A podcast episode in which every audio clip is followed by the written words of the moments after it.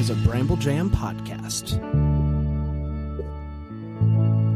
Hi, I'm Bran, and I love Hallmark movies. I'm Dan. I despise Hallmark movies.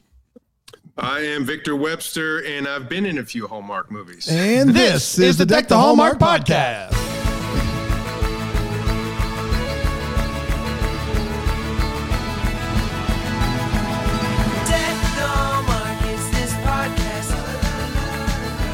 Yes, Oh, it is. boy, oh, boy. Hello, everybody. Happy Wednesday. Another Wednesday, another fantastic interview. I mean, we haven't done it yet. We haven't. I feel But good I about feel it. good. I feel good about it. I, feel, good. about it. Victor Webster, welcome. First time on Deck the Hallmark. We're very happy to have you, my friend. Oh, I'm happy to be here. That's a catchy tune. That just got me all warmed up. That's right. go. That's, That's right. right. That's- yeah, you feel like you can uh, do a little like Irish dance to it Irish if you want to. That's right. For sure. That's great. I'm doing a jig right here in my seat. Yeah, I uh, love it. Victor, I love it. you have IMDb credits all the way back to the 1990s. So you've been doing this a while. How does it feel to reach the pinnacle of your years. career here on Deck the Hallmark?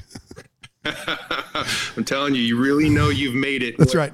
That's right. That's yeah, right. Yeah, yeah, yeah. It does look like you're maybe in a sauna. Are you in a Are sauna? in a- What in do a you- steam room? Where are you at right you now? getting a good sweat? I'm in, a, I'm in my little breakfast nook. It's got the best lighting. I'm far away from the construction that's outside. Normally, I would do this in the room that's in the back, but they're pounding away, um, building a house back there. So Oh, it looks great though. It Man, looks great. He thought Yeah. it through. He thought it through He from an audio standpoint. He understands. and that's all we can ask for. Are you a California guy?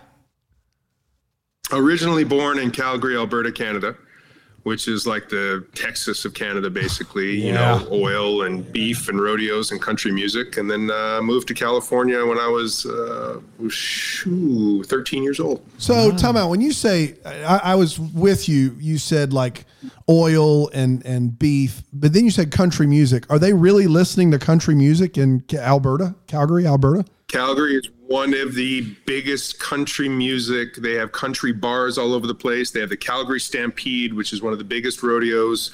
Um, a whole week of chuck wagon races, uh, two stepping. They put sawdust on the floors, bring in mechanical bulls. It's they got to import people from other provinces to come and work uh, during that. I mean, I don't know what it's like now in these strange times, but pre, you know, weirdness, it was uh, it was huge. Wow. Do uh, do they have like barbecue? Like what? Does it the whole Texas package? But they got everything. They got barbecue. I mean, Alberta beef is one of the, you know, they've got amazing uh, beef up there. So the, all the steaks and filet. And um, then in the mornings, they have pancake breakfasts. Uh, they serve you, you know, pancakes with a piece of bacon cooked into the pancake. Stop it. Are you serious? Man, God is real, God is real. I can't believe that that the South, like well, here in South Carolina, we get this, you know, reputation of having like serving terrible food, fried everything. It sounds like people should be looking at Calgary, Alberta area, is what it sounds like. A bacon, Bacon bacon, in a pancake. I'm here for that. love that. That's a yeah, let's idea. do it, man. Man, I just every time I hear things about Canada, I'm like, this place is just magical. Yeah, why It's are just we moving there? No it's kidding. just magical. Um, Victor, thanks for joining us. Um, you ju- you just had Matchmaker. Uh, what number is third it? one? Third one. Third one. Yeah, that just aired. We're going to talk about that and a whole bunch of other stuff. Uh, but first, take us back uh, to the beginning when you first kind of uh, fell in love with acting. What were you doing as a kid? Um, how did you first realize this was something you were into, and how did it evolve to kind of becoming something to pursue? Oh, that's that's such an interesting question. Um, I guess I started acting when I was really young, um, without actually calling it acting. So I had a whole trunk. When I was a kid growing up, there was a character on TV called Mr. Dressup, and he would dress up with all these different characters all the time. So I had a trunk of costumes. So I had weeks where I dressed up as James Bond and went to school. Wow. Uh, then I went through a, like a Michael Jackson phase. Then I went through like a superhero phase where I'd wrap a towel around my neck and I, I broke my leg jumping off the roof, looking at the, the towel like flapping behind me. I was just always playing all these different characters, you know? Um, I played Linus in the Snoopy play um, at school when I was a kid, but I never really wanted to pursue acting. It was just fun playing all these different characters. It wasn't until I was in my late 20s um, that I kind of fell into acting. Um, I mean, I'd done, I was a stockbroker at an import export company. Wow. I was teaching martial arts. Um, I sold ladies' shoes, construction, donuts door to door. Like I did everything you can imagine, right? Victor, you just you just that sentence sentence gave us an hour to talk about. I, I don't even know. You just threw in donuts door to door Yeah. as the last one. What am I supposed? To, you got to just hold on real real quick. First of all, how old were you when you had the trunk of outfits? How old was that? It that? was like 16. Yeah, probably. Yeah. I was uh, 26. Uh, I was, uh, oh, was I? I was probably eight, nine so years old. Your parents, you're in Alberta, and your parents they just rolled with it. They were just like, "This is who we got. This is our kid. He's got a trunk Yeah, well, my, my parents went around a lot. You know, I, I had Really? to entertain myself. My brother was usually at school. My dad was a police officer. My mom uh, was a hairdresser. She was at work all the time. So I was left to my own devices and usually getting into some sort of trouble all the time. So- Wow, interesting. And so, when did you pick up the martial arts side of things? Because if you were teaching martial arts, that means you had to be pretty good in martial. Like, are you a black belt or? What, what, what kind of martial arts are we talking? Yeah, I've got two black belts, um, one in Taekwondo and one in Brazilian Jiu Jitsu. Oh, that's you. That's where you're. yeah, good. Brazilian dude, man. We can spar all day long. Let's go. yeah, let's do it. Let's do it, man. At the end of the day, a belt just holds up your pants. You know what I mean? It, it doesn't really, it doesn't really mean a whole lot. It's, That's uh, what all a the good black goal belts say. to attain. Man, But uh, I was a problem child. You know, I was always getting into trouble. Um, and so my dad, being a very strict uh, police officer, is like, oh, that's not happening with my kid. So he enrolled me in martial arts judo when I was nine years old. wow. So when we talk about getting into trouble, were you ever in like trouble with the law and got a break because old dad was working with the the police? Never got a break, but uh, possibly to the, the the previous statement. Possibly, he won't go on Oh, record. I love it. So I, I, I, I, I understand now. You got two black belts, and you're clearly still in good shape. Tell me about donuts door to door. He, he he holds up his two black belts, And then he's like, and then he says, donuts." "Buy the donuts." Buy these donuts or else I will break you like a brick.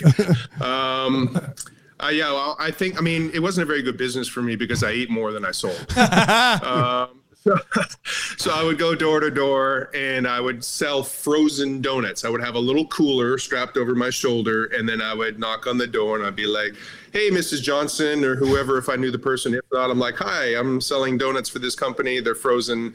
So yeah, it, it didn't it didn't go very well. Um, you know, obviously because I would, you know, 10 o'clock at night, finish watching TV, I'd be like, oh, "I got some donuts in the freezer there." And I think maybe I ended up paying out of pocket.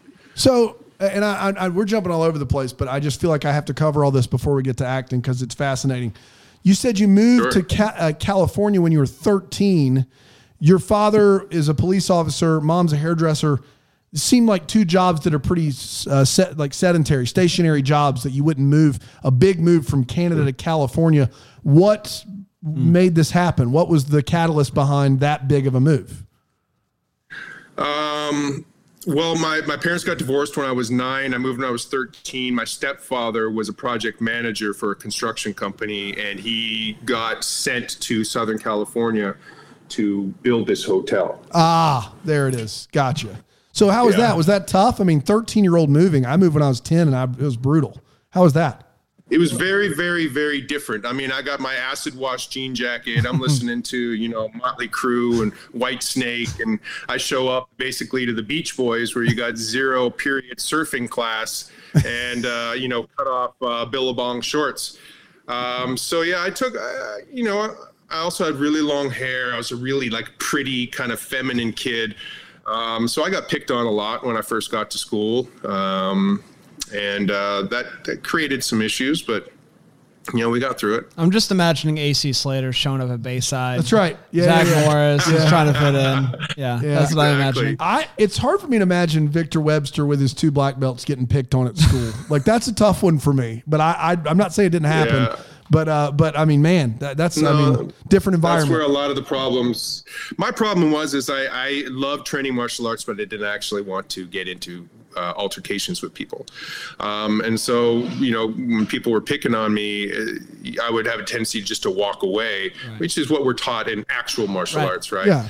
And sometimes it'd be tough, and you just didn't have a choice. And you'd have to stand up for yourself, and and you know then I would get in trouble for doing that. So it was it was a really a double edged sword, and it was kind of a weird thing to navigate, but got through it.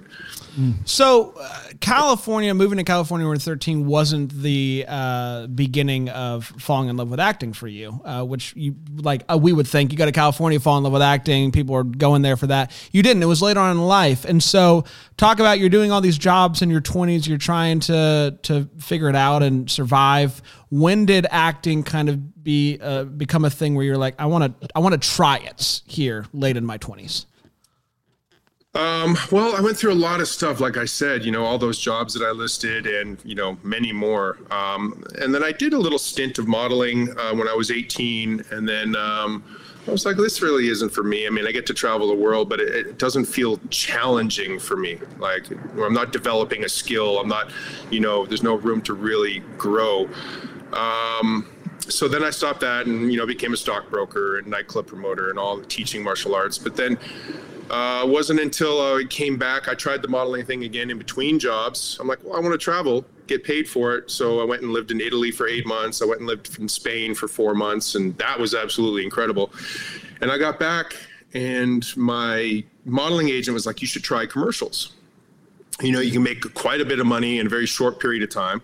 And so I said, okay, I started taking some commercial acting workshops and then really kind of started falling in love with acting. So I started taking acting uh, classes. And I did one class a week. And then at one point, I loved it so much that I was doing four classes a week. And I wow. really jumped in. I mean, I took theater classes in school and I went to college for a couple years and did theater classes there. But like I said, it was fun. Um, but it wasn't until that point when I jumped in and started doing three, four acting classes a week that I really fell in love with it. Well, so like commercial acting workshops, is it like how to eat a burger without looking gross? Like what do you learn yeah. in commercial yeah. acting workshops?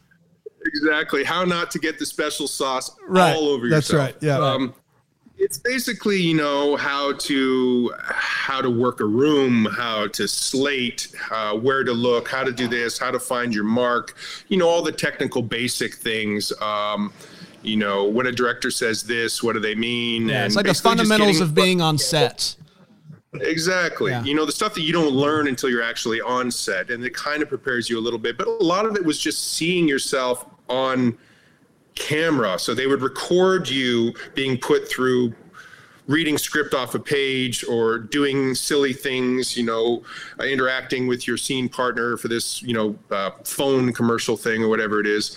And then you would watch it at the end of class. And, you know, I had a lot of really bad ticks when I started. I used to blink a lot and then I used to not know what to do with my hands. And, you know, so it helped me really recognize that those were issues because, um, you know, and I never didn't know that until you watch yourself. And, you know, I come from a sports background. So, if I can see something, then I can fix it.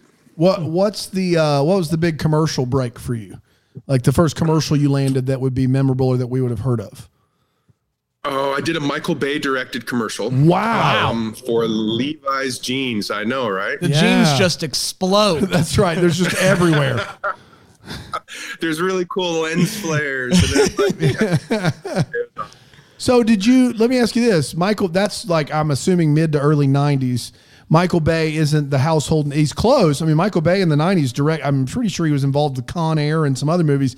Like Michael Bay probably isn't the household name yet that he is now. What what was he like on set? Like, was he, did he still have like a swagger about him? Did you could like because he is one of a kind from a personality standpoint. Love him or hate him, like he stands out as a personality. Was that who he 100. was? 100%.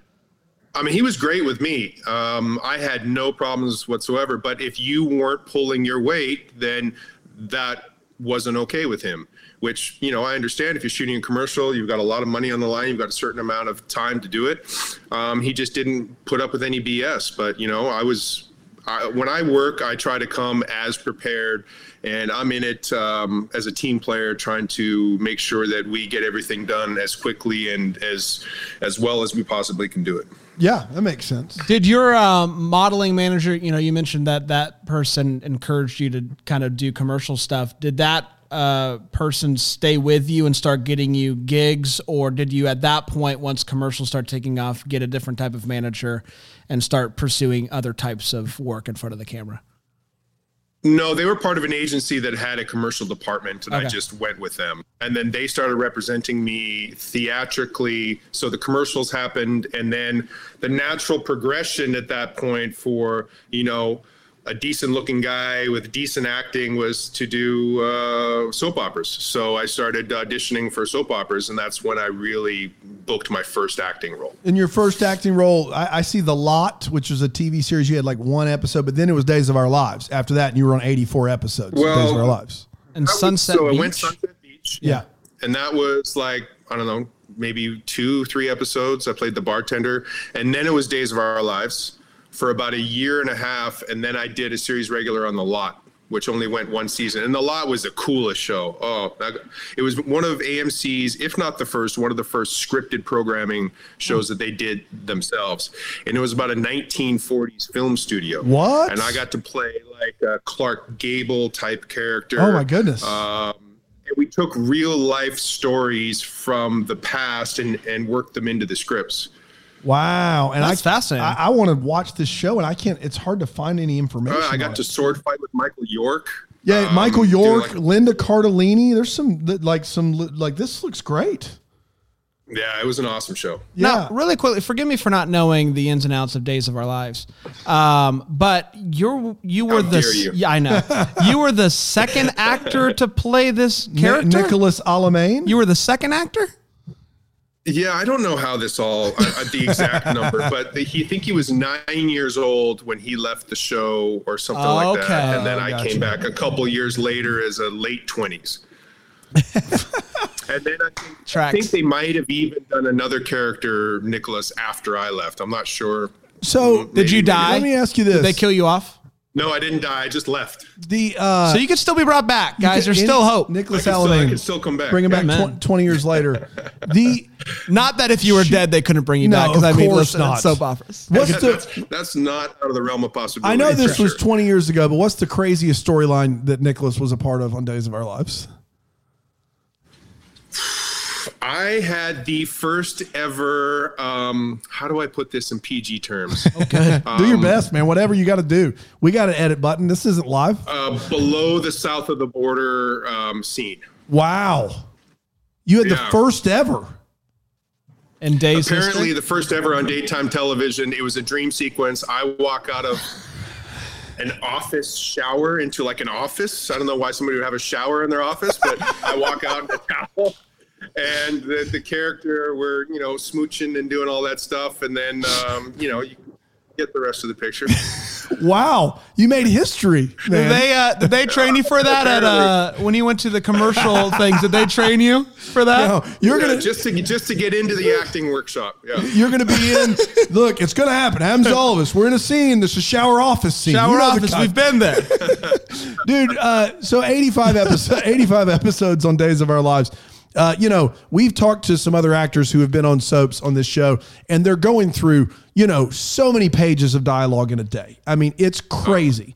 Um, and because most of the time, you know, you hear Hallmark shoots in 15 days and it's a feature length film. That seems like a lot, but from a pages standpoint, it's nothing compared to what you would do on a soap opera in a week if you were working in a week.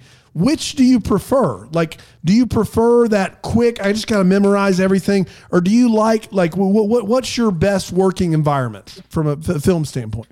Okay, so uh, just just a little tidbit that I'll add before I answer that question. Um, so I was where I worked for a year as a series regular on Days of Our Lives, and then two of the people in my storyline dropped off the show and didn't renew their contracts, and so they didn't know what to do with me. I was just kind of like floundering. Um, so they let me go to recurring status and then brought me back, you know, a day or two a week or something like that. And then I booked the lot, started working on that full time. So I had the, f- you know, six, seven pages a day on the lot every single day. And then I would come in on the weekends and shoot Days of Our Lives. Oh, wow. The last day that I did Days of Our Lives, I did 75 pages of dialogue.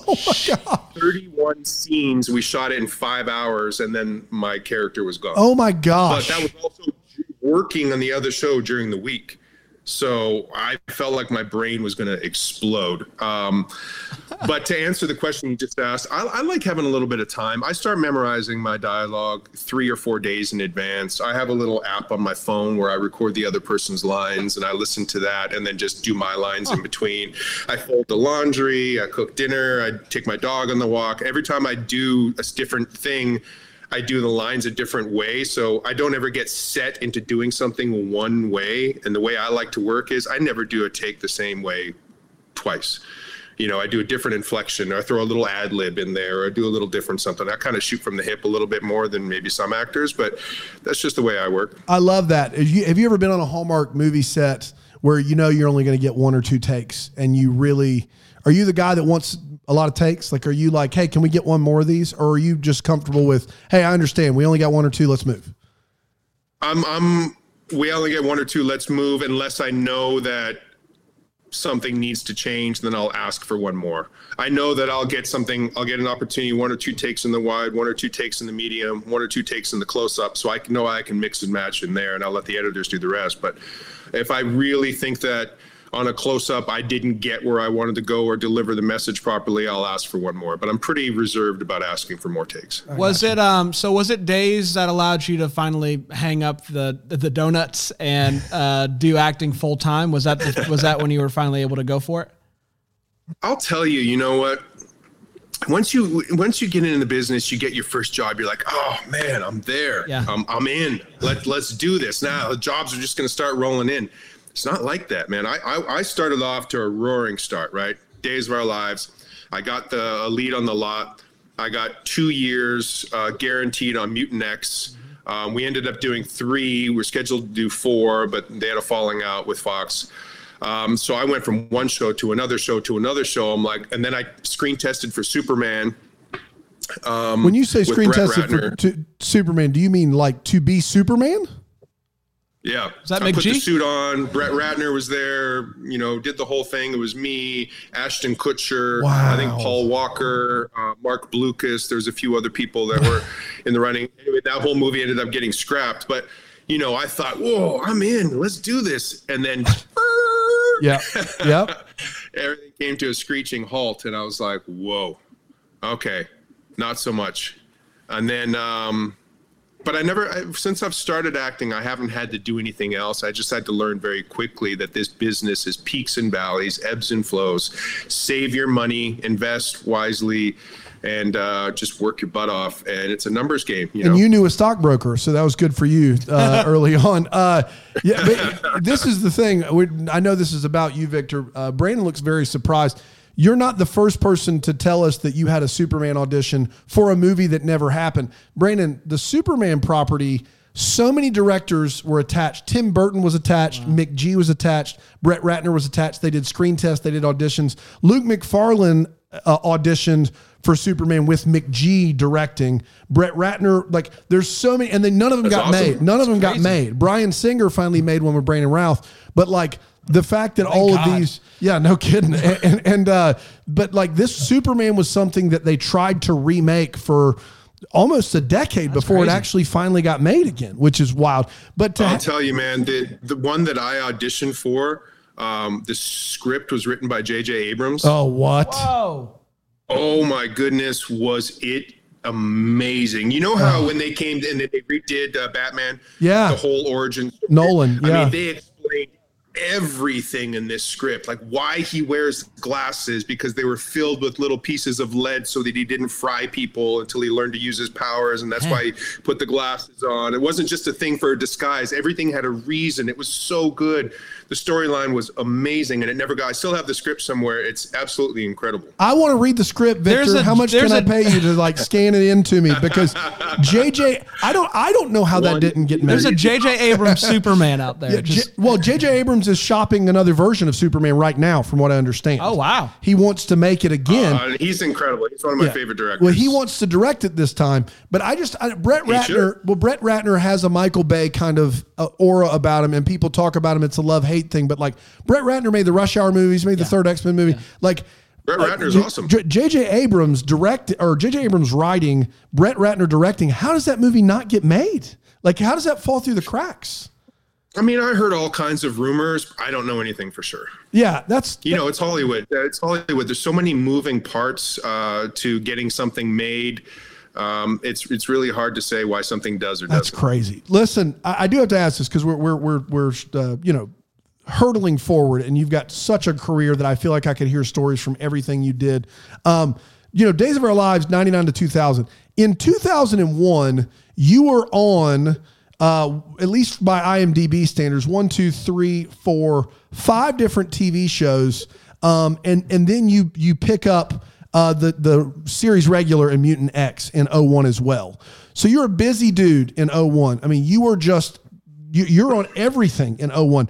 You must have been going to auditions left and right. And and my question is, and I ask this to every actor, is there a particularly bad audition, like a bad like that that you can remember, just one where you went in and you just left going, man, life doesn't get worse than this. That was oh awful. Oh my goodness! I've got a really, I've got a quite a few, but I got one that sticks out of my mind. It's for one of the biggest casting directors in Hollywood.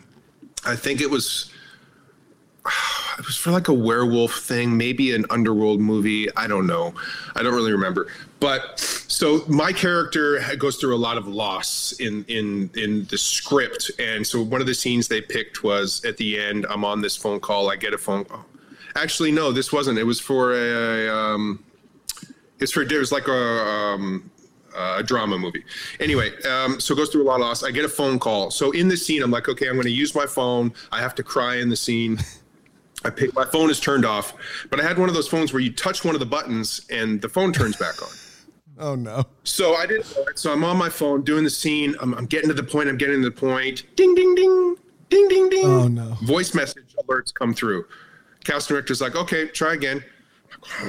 Turn my phone off. Turn it off. Off. off. Oh no. Go to use it again. Now um, I'm doing the scene again. My phone starts ringing. No. It turns on again. Now I'm just getting pissed, and I'm supposed to be getting emotional and like cry. So then I take the battery out of my phone. I'm like all aggressive about it. I'm like, ah, throw it on the ground. Take my phone. Now it has no battery in it whatsoever. Talking on the phone. This is one of those old like Nokia brick phones. Yeah. And I'm talking on the phone, and I'm getting there, and it's awesome. I start like tearing up, and I start crying, and like you know, snot is coming out of my nose. like I look down, snot is not coming out of my nose; it's blood. my nose starts bleeding. I start bleeding all over the carpet of the casting director's floor. And she's just like, uh, somebody get him a tissue, please. Somebody, and it's like, you know, I get allergies and I get really dry during certain types of year, and sometimes my nose bleeds. You know, I don't know if you guys have that issue. Oh yeah. anyway, so I'm like crying in the scene. I got this like blood all over the ground. I'm like on my hands and knees trying to scrub it up, and like, like they're like, "Don't worry about it. We'll have it professionally cleaned. Thank you very much." I Yeah. stuffed the tissue up my nose and walked out the door. And you did not book that one, I don't think. I did not book that one. Man, what you didn't know is we were looking for someone with a nosebleed. That's perfect. It was you. oh my goodness. oh, it was really embarrassing. I don't think I've ever seen that casting director ever again. Get out of town. Uh, that usually is how those stories end, by the way. And that per, that Well, I'll casting tell you, a lot director of never. casting directors they have a little book and they write in their book and they write the person's name. And I'm sure now they do it on the computer, but they'll write, you know, nosebleed guy, don't ever bring back again or something like that. Like they don't give you a chance, and they don't. I guess sometimes they just don't think that you can grow and learn, and you know. Maybe you're just having a bad day. Sometimes they just hold a grudge against you and never see you again. I have one casting director that didn't see me for 10 years finally my manager convinced them to see me again and i booked the job that i auditioned for Wow. I, I- now i see them all the time Wow. So, man. Yeah. That's talk about high pressure, man. If you got it's a a lot of pressure man it's crazy. a lot of no's it's a lot of doors being slammed in your face and it's it's like you'll go on hundreds of auditions and maybe book a couple and one of those can change your career and one of those could just put a little bit of money in the bank Well, I mean, you've you know. done so much, and, and I, I've got so many questions, and I we'll just have to have you back on, obviously. But like, are you still grinding like that? Like, are you still going on that many auditions? I mean, it seems like you're a, I mean, you're an offer guy on Hallmark, and you've pretty much done. so- I mean, you've done so much. Are you still like doing hundred auditions every? Like, are, are you are you that active? No, no, we're I'm doing a few more. The business has changed a lot, um, and the the climate of the business has changed a lot. You know, I'm in my late 40s now. Um, there's different roles. Um, the where the business kind of is right now is not necessarily for a, a mid to late 40s um, Caucasian actor. Uh, but there's still some really good roles out there, and we're also a little more picky and choosy about the things that we do. Um, but yeah, I'm still doing uh, auditions. Uh, everything's done on tape now. You don't go and see anybody in a room anymore, which I like because uh, I can direct myself and give myself notes and then do it again. And yeah, know. for sure. Yeah, it's it's you're always the thing about this business is there's always the next level. So you get to one level and you're like, okay, to get to the next level, you need to basically start all over again. Wow. And that just repeats and repeats and repeats. So until you're doing, you know, Brad Pitt level work, you're constantly breaking through to the next level and starting all over again. Yeah. You mentioned after uh, Mutant X, things dried up a little bit for you. You are just kind of doing one offs, mm-hmm. an episode here, an episode there. Um, was there a point where you were just so discouraged or frustrated that you were willing to hang it up? Did it ever cross your mind to do that after having such a just a, a blitz of a start and just getting boom boom great roles long long lasting and then it dries up a little bit what was that like for you as an actor but also as a, a, a person who wants to do this and love it and also live yeah, I mean that's kind of a recurring theme. I kind of fight with staying in this business all the time. Sometimes I'll just be like, "Oh, you know, I want to go and do something else. Uh, what can I do that gives me the freedom um, to travel and to, to, have some time off and to do the things that I love to do and still make the money to get by?" Um, but I really love what I do. Um, yeah, there's there's quite a few times where I you know questioned things and really did some soul searching as to whether or not I wanted to stay in the business. And it's the business is kind of funny. Like the business is almost alive in the sense that as soon as it can feel you um, walking away from it, it gives you a little something to keep you in. Yeah, it's a Godfather. you know, it's like I can't tell you how many people you know like I think Robert Pattinson has a story where he came home from his Twilight audition to find an eviction notice on his door. And he's like, This is my last audition. I'm not doing this anymore. If I don't book this one, I'm out. And he books it and Bingo. look where he is now. Like, I have some stories like that too, where I'm just like, you know, this is my last audition. I'm not doing this anymore. And then all of a sudden booked it and then it's like if you really really want it so bad and it's like you know holding your hands trying to hold water in your hands if you try and squeeze that it just it goes between your fingers. You can't actually like grab a hold of it. It's very elusive. The business is that sense. If you're desperate for it it also does not um, provide for you. So it's it's it's weird. Yeah uh, i've so you've been either a regular recurring or you've been on a show over in more than five episodes on a well over a half dozen television programs. So where you were around for more than one episode. I'm not talking about showing up for one episode of CSI. I'm talking about five, six episodes. I'm talking about you've been there and been a presence on that show that fans of the show would see you and go, "Oh, I know you. You were on X." Which of those shows? Um, because everyone always says they work with the best crew in the business, and the crew's amazing, and the cast is amazing. Blah blah blah. We're like a big family. Blah blah blah. And that's how the business is. Because if you're not nice, people won't hire you. But which of those shows felt like the most of that was the actual best cast, crew, family environment? Like which one was the best? The one that felt like you just was your or, or was your favorite? I mean, I'll be honest with you. You made one statement there. If you're not nice, people won't hire you. That that is completely untrue in this business. if, if you have, and, and and I don't come across that very often. But there are some some divas, men and women, that I've worked with that are absolute um, horrible people to work with, and they keep working.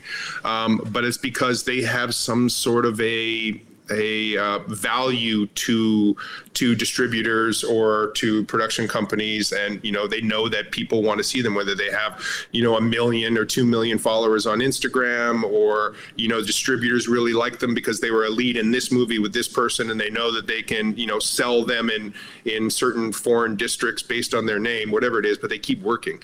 Uh, you know um, but I, I've worked on quite a few, and I'm Canadian, so I've worked on a lot of Canadian productions. Um, so everybody up there is generally nicer. but I would have to say, um, of all of them, uh, Continuum was probably the most family. Like I would go out and have drinks with the grips, or I'd go to the, you know, camera truck afterwards and have a beer, or I'd hang out with our cast um, and do like um, mystery. Um, uh, you know, play board games and go to movies and things like that. Oh, awesome. And I knew everybody's name and I knew what their kids were up to, and that that probably felt the most uh, family oriented. And I did that show for four years. Wow. Yeah, and all, and my last TV question. I know Brand's got questions. You did CSI, CSI Miami, NCIS. Which which shows which show is the best to work on of those three? Oh, if I had my sunglasses, I'd have to do the David, David- Caruso. But David Caruso, that's that- it's funny. They've got a certain color palette on that show, Yes. and if you watch their shows, you'll see a certain color palette throughout the show, whether it be blue, orange, and green, and everything has a blue, orange, or green tint. Um, that was a super fun show. Um, and I like, you know, you'll notice when I play the leads on stuff, I'm usually the good guy. When I do like one offs or a couple episodes, a lot of times Yeah. I'm the bad guy. So I get to mix it up in my career do, doing that. Which do you prefer? Do you like to be in the good? Do you like being the villain, or you like being the good guy? I really like playing um, villains a lot um, because it's so opposite of my character, so to speak. Um, I'll be the guy that'll stop my car in the middle of the road to help an old lady cross the street, you know? So to play a villain um, is really, really fun because it allows me to really act and find a character rather than just playing a version of myself. No, I'm not buying it. I don't think you're that nice. I ain't buying it. Uh, wh- you you've done so many different types of roles and and genres and stuff like that. Is there a, a type of character or a type of uh, film that you haven't gotten to do yet that you would love to do? Um, you know, uh, eventually. I mean, along those same lines, I'd love to play a really, really dark character. Like, um, I don't know, um, a serial killer would be interesting. Um, somebody, you know, that has a lot of layers. Maybe somebody that wasn't that way to begin with, and then stuff happened in his life, and you see the transition. Um, the Joker, um, Joaquin Phoenix's Yeah. Joker, seeing that transition, something like that as a challenge would be absolutely incredible. Is uh, were you about to say? No, go for it. Um, so I, I lost it when I thought you raised your hand. So you go ahead and then I'll get it back. That's fine. Um, you is there a particular like? Are you a big movie goer? Do you like to watch? Do you like to watch films? I love movies. Okay, so what's your what's your go to? Like, what's your favorite movie? Like, or your or your go to movie that you're like, this is this is it. This is this is this is the thing. I mean, genre or a specific movie? Either. If I'm like, I'm, if it's a rainy day, I'm going to throw something in. Yeah, rainy day, throw something in, and then I'd love to hear your favorite movie too. Like, just in general. Okay, so rainy day, throw something in. Is probably Big Trouble in Little China Oh, or yeah. Anchorman, Okay. Okay. Yeah, or an old Bruce Lee movie, maybe. Um, genre, I love action comedies. Uh, you mentioned the Rush Hour franchise earlier. I think those are super fun.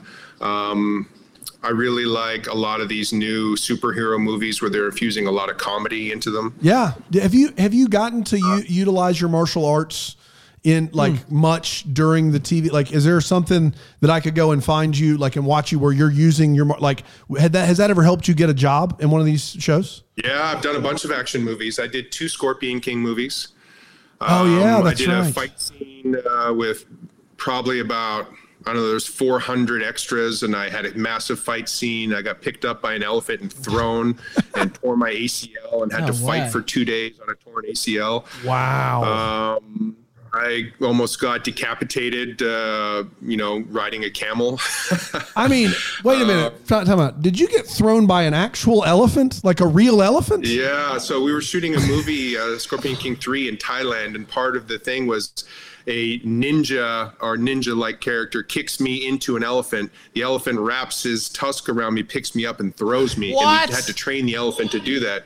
And I didn't have a stunt double in those movies. So I had to do all of the stunts and martial arts stuff myself. Oh, I tackled Kimbo Slice off of a 30 foot waterfall. Um, all kinds of stuff. what was it Kimbo I mean, Slice doing in the movies? What what what, what movies Kimbo Slice in? He played one of the bad guys in Scorpion King. Uh, three, Dave Bautista, that would think it was his first acting role. He was in that as well. Ron Perlman was in that. Oh my gosh! Yeah. So Dude, the, the- dude. the actual elephant picks you up by his tusk and throws you in the air. Yep. And you tear your About- ACL. about 13 times and on the last time um, is when my acl tore and we had 400 extras we are out six hours away from the nearest city um, i'm like just give me six advil let's keep going. So I, and so it I had to do to all be- these fight scenes, and we had to adapt the fight scenes because now I had a limp, and so we had to change the fight scene and have one of the guys stab me in the leg with a knife, so it made sense that I'd have a limp. And I had right after that, I had to chase an ATV with the cameraman on the back, and I'm full speed running after this group of ninjas, and uh, on a torn ACL, and I'm like, I'm doing this once we're doing this one time, ready to roll. Let's go. You don't get it. We're done because I can barely stand on my leg right now. And I full speed, full speed sprinted after this ATV with a camera guy, and that was it. And then we had to finish the next day with the fight scene and, and went to the hospital in Thailand. And I had a 40% tear in my ACL. So, and I, I just there's so Victor, you just have to come back every week so we can hear these stories. I know you just come on. It's COVID. You don't have anything to do. Just come on. You, I, I just want to get this straight, and it's hard for me to get over. You were thrown from an elephant tusk 13 times, and on the 13th one, did you ask for that take? did you? Were you like, can we get one Guys, I can fall better. I can fall better. What in the world, man? this was uh, the director. A lot of times in fight scenes, uh, as you guys know, they shoot pieces. Yeah. Right. Yeah. They shoot the first six or seven moves, the second six or seven moves. This director didn't like to do that. He wanted to shoot the whole thing as a master. So this was at the end of the fight scene. So this was 13 full, full fight scenes. fight scenes. Punches, kicks, spinning kicks, um, sword work, all kinds of stuff. And this was at the end. So I was completely depleted. It just so happened that we didn't clear the ground well enough, and there was an embedded rock that was sticking up about three inches to a point, and I landed right on that. And that's what ah. tore my knee. Ooh. Unbelievable. That being said, elephants are one of my favorite creatures, and they're incredible and they're beautiful. And Well, it wasn't I his guess fault. And here's let's the talk thing about is, Matchmaker You, now. you you did you signed you signed up for Scorpion King Four Quest for Power, so it didn't stop you from stop you. recurring that role No. uh, uh, in the next I've film. uh, I've broken almost every bone in my body doing various things. I'm a I'm a crazy adventure seeker, motorcycle, skydiving, rock climbing, like all this stuff. So. Getting hurt is just part of the game. You know, there's a saying, it's like fun costs blood.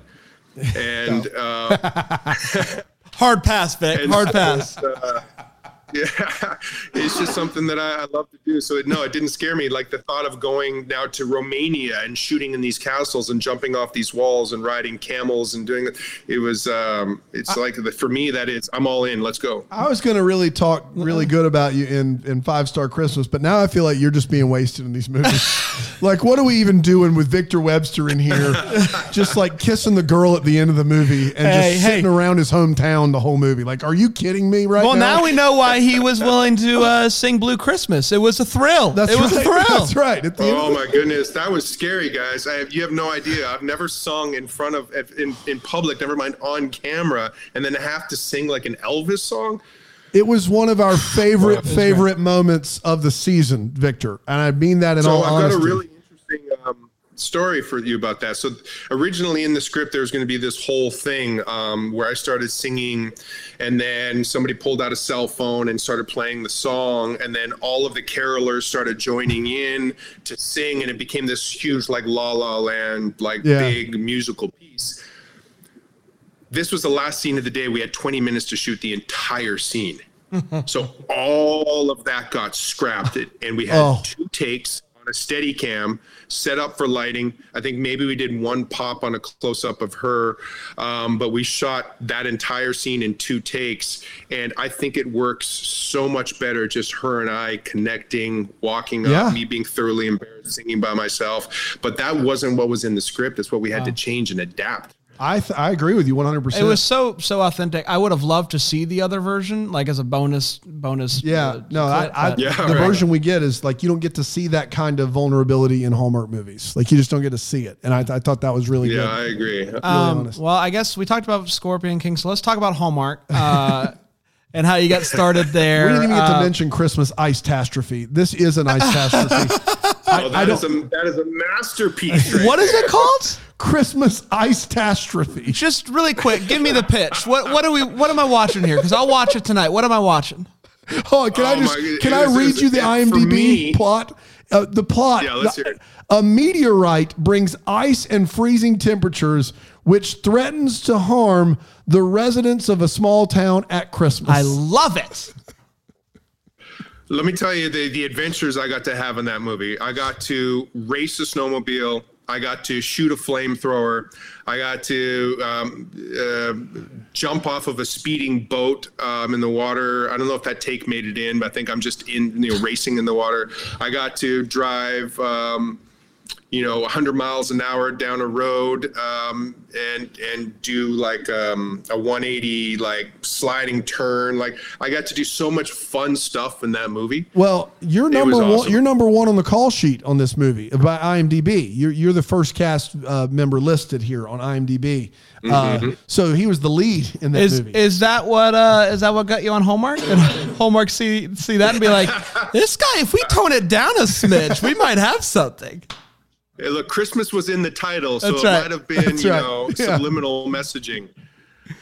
How did uh, how did it really happen? How did you get on Hallmark? What uh what was the I don't know what the first movie was, but how did it all start for you there? Um, Hallmark was um, it was an offer uh, to be in a movie called Puppy Love with Candace Cameron Bure, who I can't say enough good things about. She's absolutely amazing, uh, and I'm sure you hear that all the time. oh yes, we certainly Um, do. She doesn't let us was en- a- en- enjoy that. Like we haven't talked to her yet. she won't but, come on our show, but Victor, still, so it's fine. put We're not holding word. a grudge. I'm sure she's great. Um, but yeah, and it was you know. Um, it was about we connect over finding uh, my lose my dog, she finds a dog, and we connect over uh, over that. So that was all the way back in 2012, which we missed that one. Mm-hmm. When do you come back and work for them again? Is it? It's not for a few years, then, is it? No, I was I was off doing other stuff, and um, always knew that I wanted to come back. Hallmark is there's such a great. It literally feels, and I'm sure you hear this all the time. It feels like a family. They treat me really, really well. They take care of everybody well. Um, every set that you work on, everybody has, uh, you know, mad respect for each other. It's a well-oiled machine. Um, there's never any drama.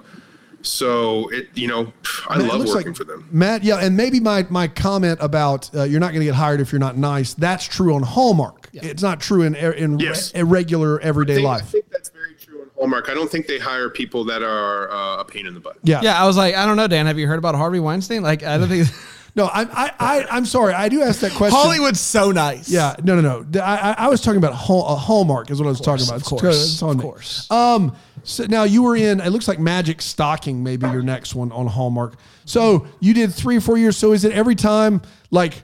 Do you just wait for a call from Hallmark and then you just see if it fits in your schedule? Is that pretty much how it works?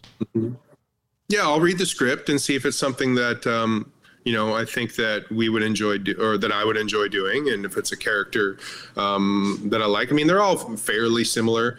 Um, I also am interested to see who I'll be working with, who the female lead is. Um, You've I mean, worked. they have such a great. you've worked with the the heavy hitters of the network. I mean, you you've worked with Candace Cameron Bure, Jill Wagner, Bethany Joy Lenz, and Danica McKellar. And so you're you're working with the kind of like the the cream of the crop from a standpoint of notoriety. Not that there's any that they don't love on Hallmark, but that you say those names, those are the big names. Is it, is that just coincidental? How's that happen? Um, I don't know. Um, not my not by my choice or by design on my end. Um, but I think it's just internally they they decide who who to put me with, and I've been very fortunate to work with some very very talented actors. And he was in, I believe, Lori Loughlin's last Christmas movie. That's right. So another heavy Yeah, hitter. yeah. Oh, mm-hmm. Lori Loughlin. Oh my Yeah. gosh. Yeah, Lori. So Danica, mm-hmm. Candace, Lori, uh, and and Jill Wagner, and I, I've missed another one. BJL. and Bethany Joy. Holy cow, man! If you get one with Lacey, Lacey Chabert, I think you've pretty much done You it. can at hang it- hang You it can up, just my hang friend. it up. You're good to go. What more is Yeah, there? I just feel sorry for them having to work with me. Everybody and I, we we we've talked to several people from When Calls the Heart about Lori, and uh, everyone. It's another person. Everyone speaks so incredibly highly of uh, whenever we we talk about her. Uh, but we had. Uh, an actor on who was on When Calls the Heart, and when he auditioned for the show, Lori picked him up to take him to the audition. Like that's we couldn't Wow. believe we couldn't believe that that was a real thing that happened in real life. Like You know, that doesn't surprise me. On the movie I worked on with her, she knew everybody's name. She brought, you know, the whole crew from When Calls the Heart. Um, she knew everybody's name. She knew what was going on in their life. She was so respectful to everybody, went out of her way just to make everybody feel comfortable. I don't have a single bad word to say about her. yeah, you know. yeah, that uh, that that seems to be the I take. think, I think 2022. I think she'll be back. She'll be back on When Calls the Heart. She'll be back on Hallmark. I mean, what what are you going to Hollywood, Hollywood loves a good comeback story, so right. I wouldn't be surprised. Yeah, and what she did wasn't uh, in Hallmark's camp of immoral uh, to the standpoint of we can't bring you back on either. Like what she did, you can kind of move on and you can get, get another chance. I mean, it just is what it is. And I think, you know, in all honesty, I think everybody wants to see her back on the network. I mean, why, why not? Let's just give her another shot. For. Let's um, talk about Five Star really quick because it's the most recent Christmas movie and the most recent movie we saw you in. We were shooting the stuff a little bit beforehand and talking about how much we loved it. It was Yeah. both of our favorite movie of uh, the Deliver- holiday season. that and last Delivered year. by Christmas, yeah. that and Delivered by Christmas. It's great, super different. Uh, when you first saw the script, were you like, "Man, this is a this is a special one, especially in this genre in this world"? What was your first reaction when you read the script and you saw all that was going on in this movie? I love the comedy in it. I love that they really pushed the comedy and they were going for it. And and um, you know, I haven't read a lot of scripts where they they in the script the comedy was written there and they were really going for it. I had a talk with the director, Christie Will Wolf, and she was like, "No, we're going for it. We've got a green light to to make this a comedy and an ensemble comedy." And I was like, "I'm in. Let's do it." and everybody brought their A game and such a diverse cast and like I said, everybody brought um, just something so fantastic. And there's so many ad libs in this movie that weren't in the script, and so many things that we tweaked and and just you know tried to build upon. It was it was awesome. it felt like the most organic Hallmark movie I'd seen. That probably is because the the ad libs or because it's not in that same similar nine act structure that has the same rises and falls. I mean, it has some of that, but it does feel like a very organic ensemble piece of work. Is that the one you're most proud of of all, of all your like? We'll, we'll take Matchmaker out because you're kind of promoting Matchmaker of the movies. Is that the one you're most proud of for Hallmark,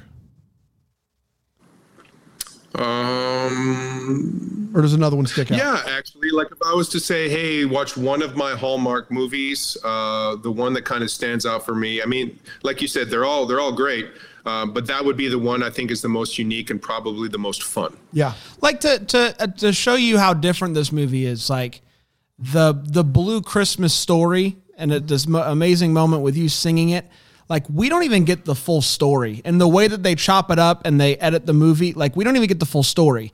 And so to take this in in traditional hallmark this would have been a huge part of the story because it's going to be it. a big part of the romantic gesture at the end. And in this movie it is a part of it but it's like this is going to be between the two of them. That's right. and you don't need to be privy to all the information. And at the end the, the reaction is going to be what what like shows you how much they love each other like that's really different for Sure. hallmark and really great Yeah, I don't, and, and that moment is alluded to by the campfire. Yep. And uh, where she talks about it, and there's a whole that whole speech in the very beginning of that is all ad libbed by uh, Bethany Joy. Wow. And um, it was great, and she did a whole bunch of different versions of it, and it was just we had to get into talking about it and how somehow weave that in um, in an organic way. Um, and then it was a, just a moment between us, and we didn't need to to um, water it down or dumb it down for the audience because I believe people that watch Hallmark are very smart and they just get it. Like you don't need to spell everything out for them, and it's about the sentiment of the two characters at the end. At the end of the day, you didn't need to know everything that led up to right. it. For sure. Absolutely. Um, let's talk about Matchmaker uh, quickly. Danica, just uh, amazing career, obviously.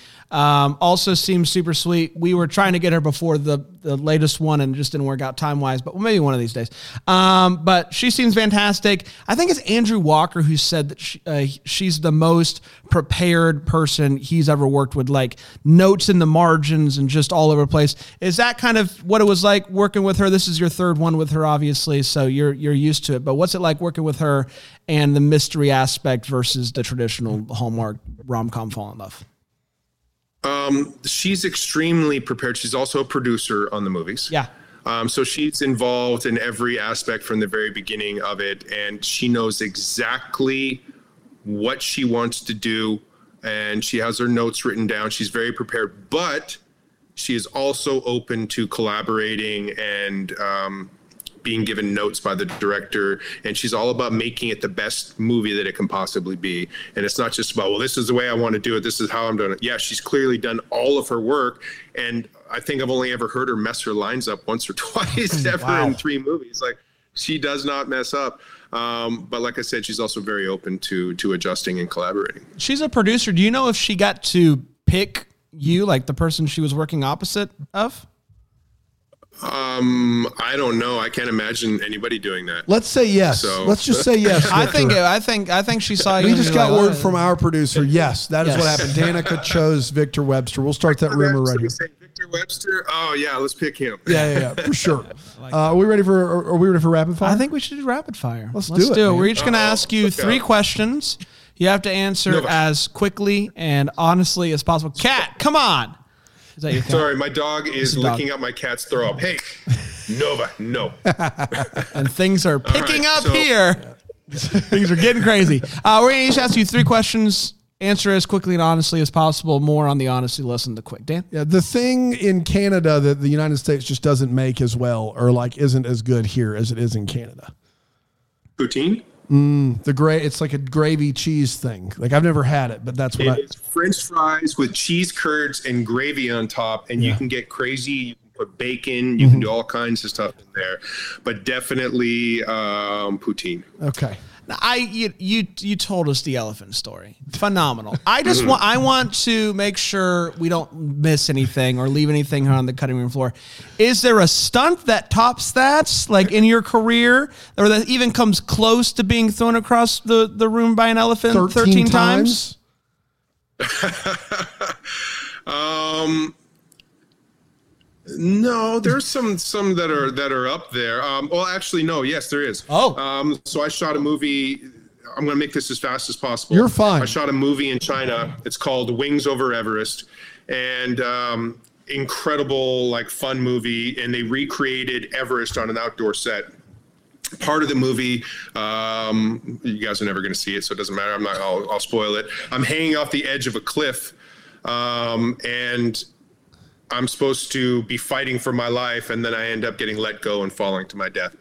So while we're shooting that, I get hooked up to a, a wire um, harness and a wire rig, and I'm like, I should probably see um, what is actually going to be saving my life, and I and what kind of machine they have. Is, is it a decelerator? You know, what kind of you know equipment do they have down there? And I look, and it's literally five dudes about 110 pounds each holding a rope Oh, and i'm no. 80 feet up in the air and i look down and i'm like well oh hold on hold on um, i need to see somebody on this before i go um, now mind you leading up to this standing on set there's a huge green screen about 30 feet high and about 25 feet uh, wide.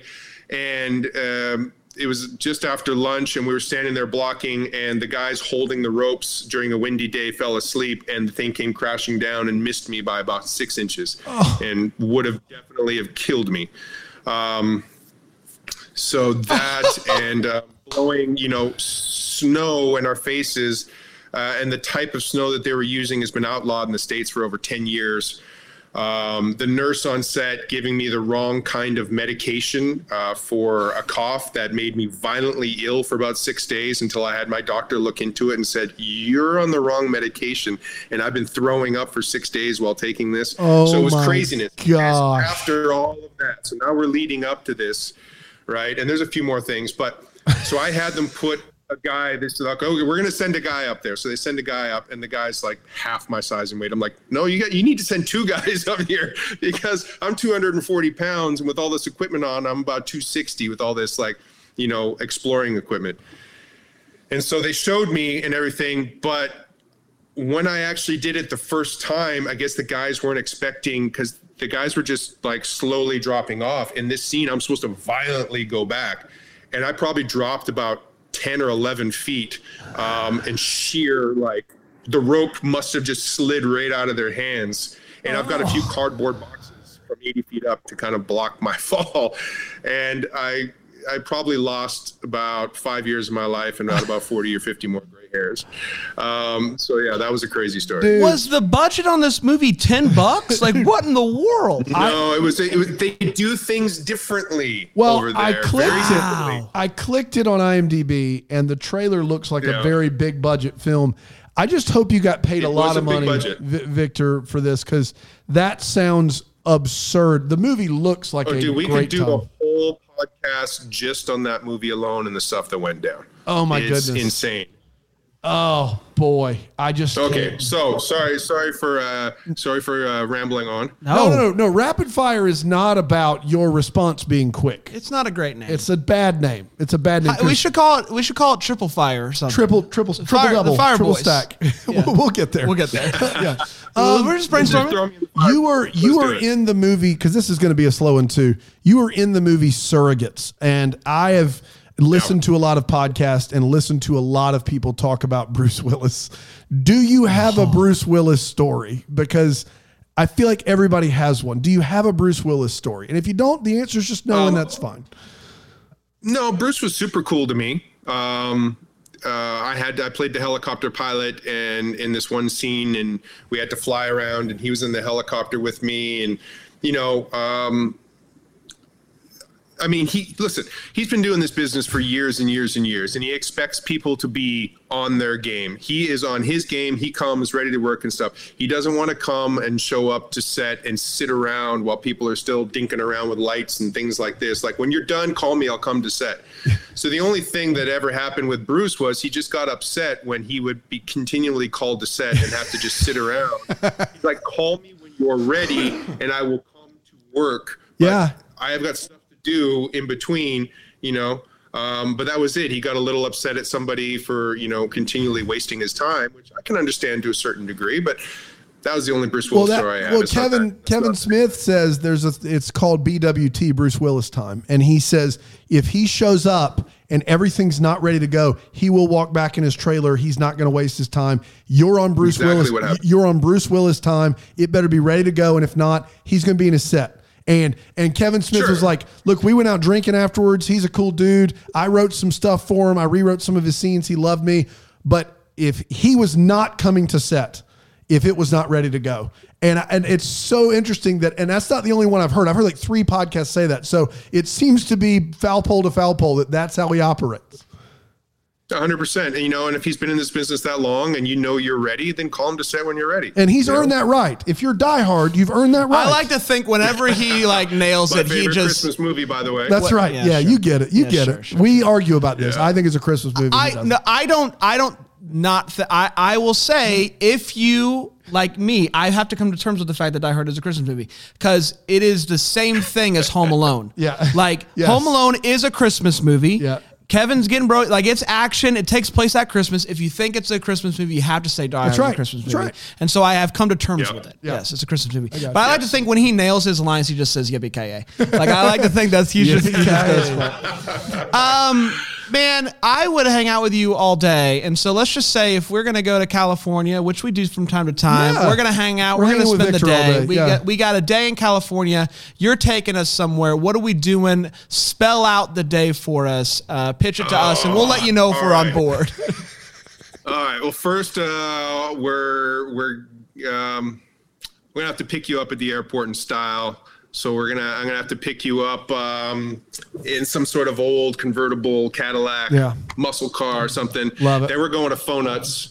We're getting donuts in the morning. Yep. And then we're going to go down to the beach. We'll probably hang out down there, maybe play a little bit of volleyball, swim, whatever. But then we'll go on motorcycle rides.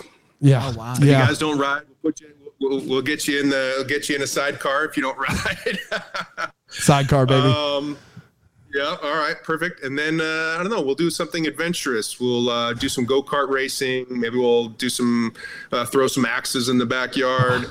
Uh, do something fun like that. And then um, I don't know, maybe uh, we chill out in the backyard, have a couple cocktails, um, and then we'll go. I have a favorite barbecue place called Boneyard Bistro up the street.